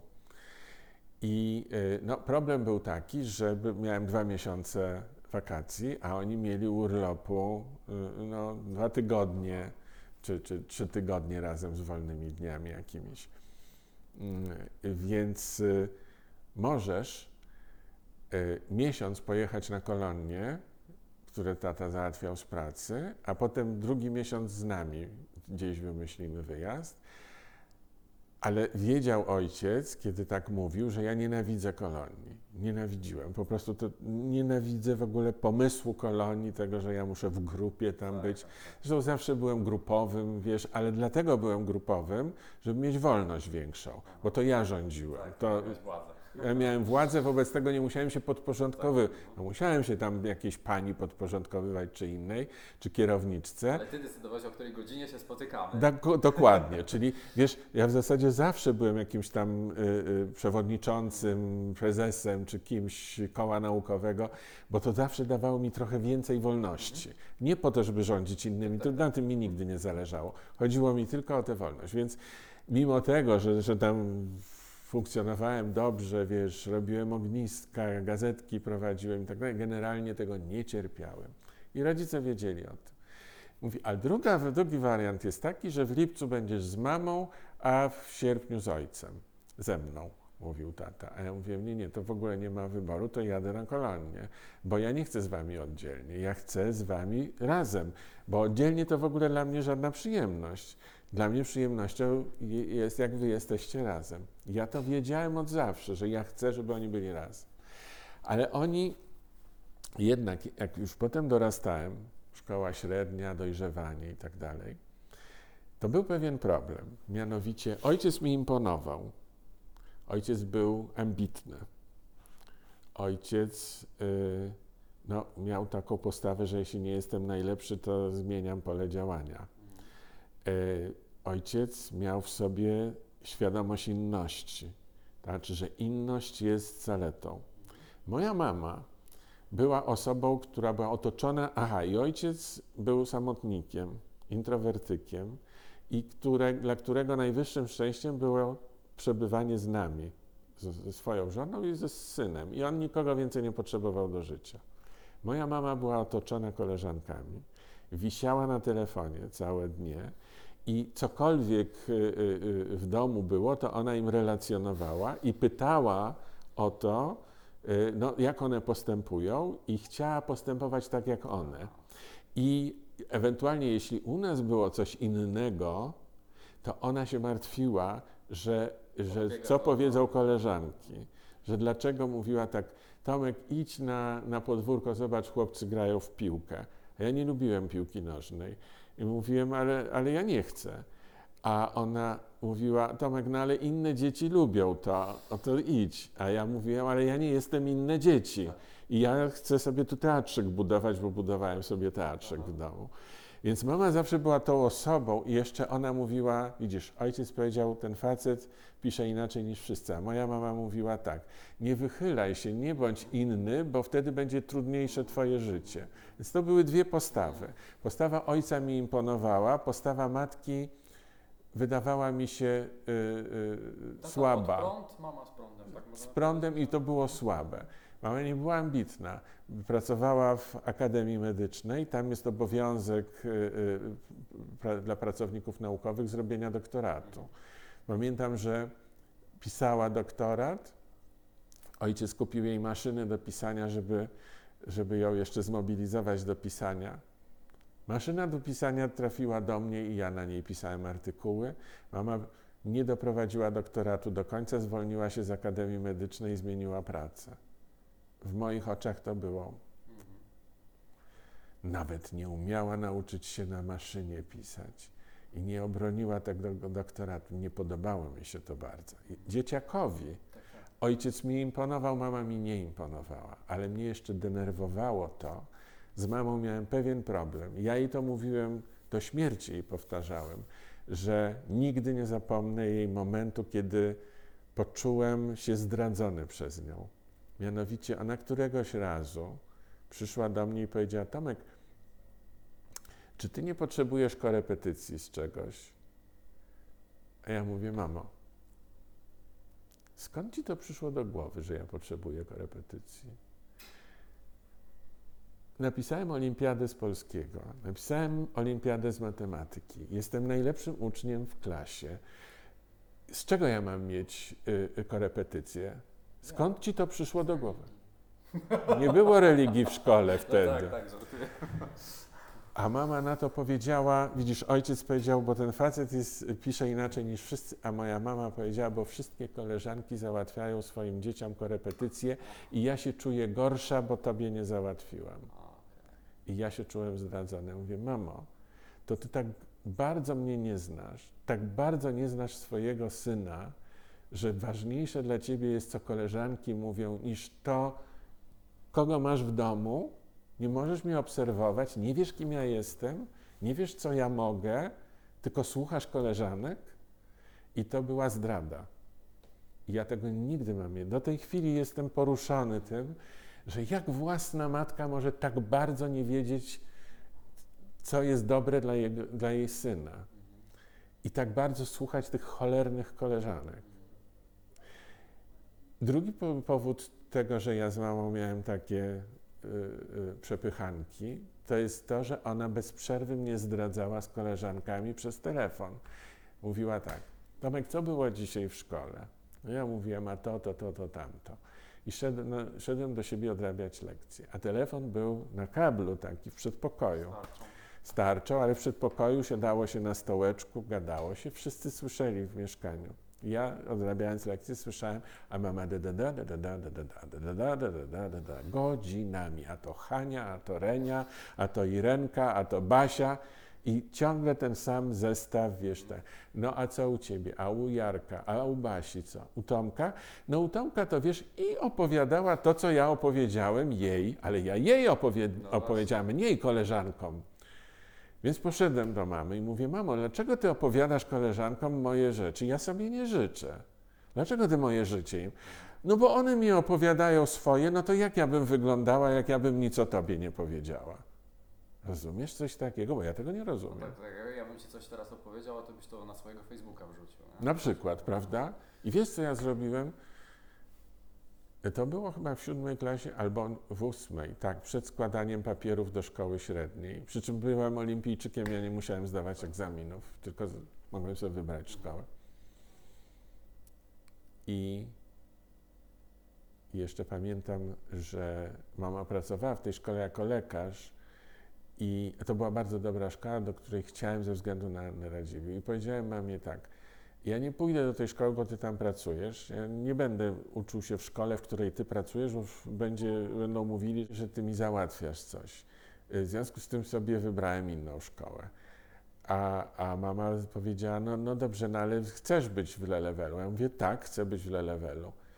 No to co, co możemy zrobić? Ja mówię, musisz zwolnić się z pracy. Jeżeli zwolnisz się z pracy w Le-Levelu, to ja tam pójdę, ale jak będziesz, to nie. I mama się zwolniła z pracy, więc zrobiła coś dla mnie. No ale tym koleżankom wszystko gadała. Więc od tego momentu ja wymyśliłem rzecz w sumie bardzo kontrowersyjną. Mianowicie, no ale jednak jestem dziennikarzem. Ja tworzyłem serwis informacyjny dla mojej mamy. Wracałem ze szkoły, opowiadałem i to zostało do końca życia.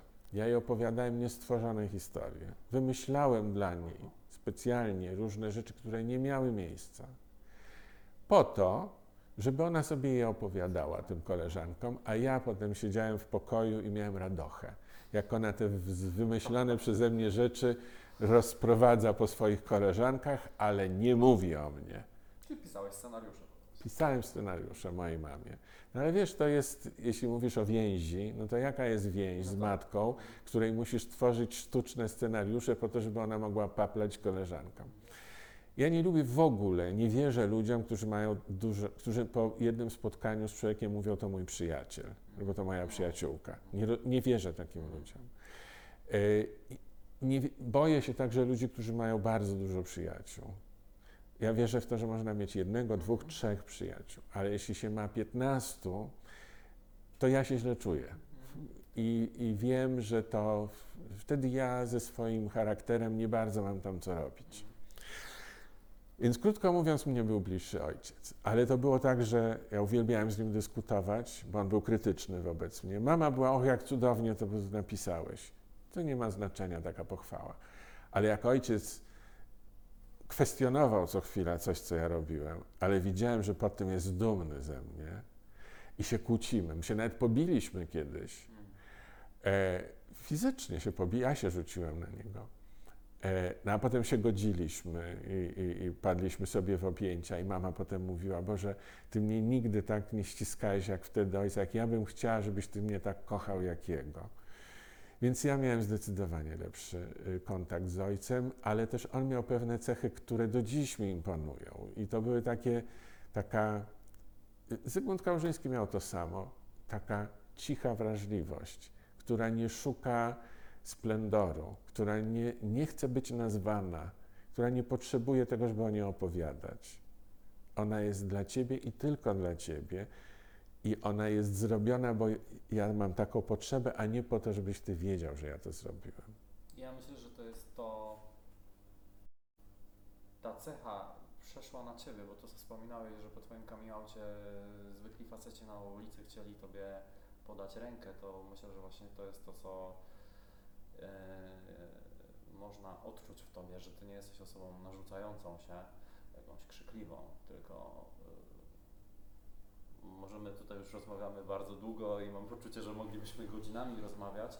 I że się znamy od dawna. Tak, tak, i że to jest mega wartościowe i właśnie na pierwszą linię wychodzi ta e, właśnie Twoja otwartość, a jednocześnie nie narzucająca się otwartość, która chce mi coś wtłoczyć. Że to jest właśnie niesamowite. To myślę, że właśnie od... Ale wiesz, jak to powiedziałeś, to sobie uświadomiłem, bo muszę oddać mamie honor, że po pierwsze ona naprawdę mnie bardzo kochała po swojemu, choć mnie denerwowały te jej koleżanki. A po drugie, jeśli powiedziałeś, że czujesz we mnie otwartość, to to jest zasługa mamy. Y, Bo ona miała tę taką unikalną umiejętność otwierania innych ludzi, miała potrzebę przebywania z innymi ludźmi i może to mnie uratowało przed takim zamykaniem się w domu i takim, wiesz, chorobliwym introwertyzmem. Ja jestem w ogóle introwertykiem, ale nauczyłem się być ekstrawertykiem i nauczyłem się pracować, y, no po pierwsze dla odbiorców, po drugie w ciągłym kontakcie z innymi. To nie jest zgodne z, moim, z moją naturą, tą taką wyjściową naturą, ale ja w sobie rozwinąłem tę umiejętność, którą odziedziczyłem po mojej mamie. I powiem Ci jeszcze o mamie taki, taką zabawną historię, bo po latach, jak już była mocno starszą panią, 80-paroletnią, e, mój Marcin namówił mnie na to, żebym zrobił wywiad z moją mamą. Ja mówię, Marcin, z moją mamą, no wiesz jak ona gada, gada, gada, gada, gada, gada, w życiu tego nie ogarnę, w życiu z tego nie zrobię, bo on mówi, żeby przed kamerami taki wywiad zrobić. A ja robiłem wtedy program pod tytułem pod tytułem Kultowe rozmowy. I to były półgodzinne rozmowy telewizyjne. No a poza tym, wiesz, taka prywata, no gdzie ja z mamą, dlaczego z mamą, ja tu ze sławnymi osobami robię, a tu nagle z moją mamą. A on mówi, ale zobaczysz, że to będzie wyjątkowy program i zrób to, bo potem będziesz mi wdzięczny za to i sam będziesz się cieszył, że masz ten program. I- mama na pewno dobrze wypadnie, bo ja wiem, jak ona opowiada i uwa- nie, uważam, że nie masz racji, że jesteś zbyt krytyczny dla niej. No i dochodzę do czegoś, co może nawet być puentą. I otóż namówiłem mamę, pomyślałem sobie, okej, to ja zrobię ten program w taki sposób, żeby pokazać wszystkim, jak bardzo warto rozmawiać ze swoimi rodzicami, wtedy, kiedy oni mogą rozmawiać, nie stracili pamięci, nie stracili zdrowia nie umarli, bo często się mówi, Boże, nie zdążyłem mamie Tak. zadać pytania. Tak bardzo chciałem wiedzieć, ale odkładałem na później i nie zdążyłem. Więc zdążmy z tą rozmową i uwierzmy w to, że nasi bliscy mogą ciekawie opowiadać, a nie, że będą ciągle powtarzać te same historie, co znamy na pamięć. Więc po to był ten program. I ja bardzo byłem, chyba najbardziej w życiu zdenerwowany przed tym programem, bo kompletnie nie wiedziałem. Wiesz, ja nie mam nigdy takiego scenariusza, tak jak ty, że, że trzymam się pytań, tylko poddaję się temu, co, jak płynie rozmowa. Więc usiadła mama naprzeciwko i myślę, no dobra, co to będzie? Mówię, za nami stał, y, y, y, wiesz, taki reflektor z blendą, złotą blendą, taką ładną. Mówię, wyobraź sobie, że stoi za nami wehikuł czasu i przenosi nas w czasie. A mama na to, w przyszłość czy w przeszłość? I pomyślałem sobie, jest, no jak tak powiedziała, to już wiem, że będzie dobrze. Mówię, w przeszłość. Jesteś małą dziewczynką, idziesz do szkoły podstawowej. Przypomnij sobie, kto siedział w klasie, kim były twoje koleżanki, jaka to była szkoła, czym dojechałaś do tej szkoły i tak dalej. I ona zaczęła opowiadać. Zaczęła opowiadać, to było po prostu fenomenalne. Przy czym ja jeszcze zrobiłem taki myk, że nie powiedziałem na początku, że to jest moja mama. Tylko, że rozmawiam z starszą panią. Bo to miała być puenta programu. No i mama ciekawie mówiła o, o studiach, o swoim ukochanym, którym musiała się rozstać, o nakazie pracy, który był w latach 50. dla e, lekarzy, że byli wysyłani do takich placówek, gdzie nie było lekarzy po, po wojnie, to było niezbędne. Mm, e, No, o różnych, różnych rzeczach i doszliśmy do momentu, puenta była taka, że, e, no, że zaszła w ciąży, że to ciąża była zagrożona, że, że strasznie się o to bała.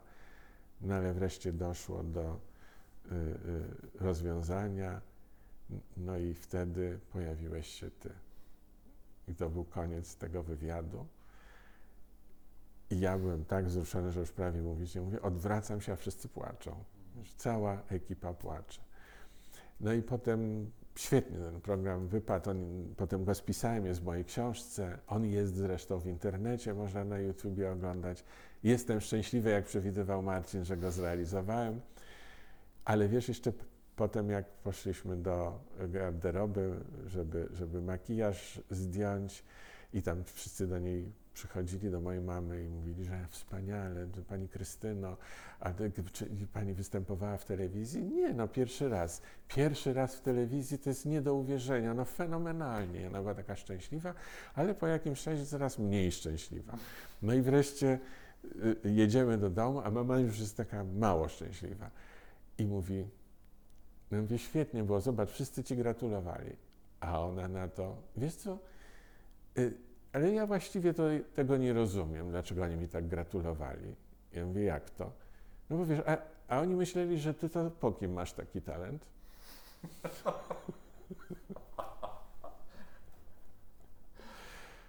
Taka była moja mama. Tomasz Raczek, bardzo Ci dziękuję. Dziękuję ci. Zaraz usiadłam. Czy on żyje? Co to jest? Dlaczego nie krzyczy? A Janek mówi, wariatko, on jest nieodpępniony jeszcze, ale skąd wiesz, że to ona, nie ona? A i wiem, przecież to Tomek.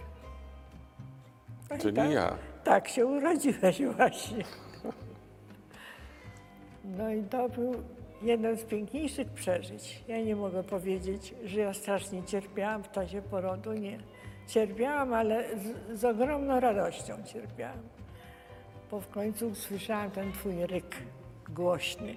Tak jak to w wierszu jest, że noworodek ma wszystko przed sobą. Ostrym krzykiem świat wita.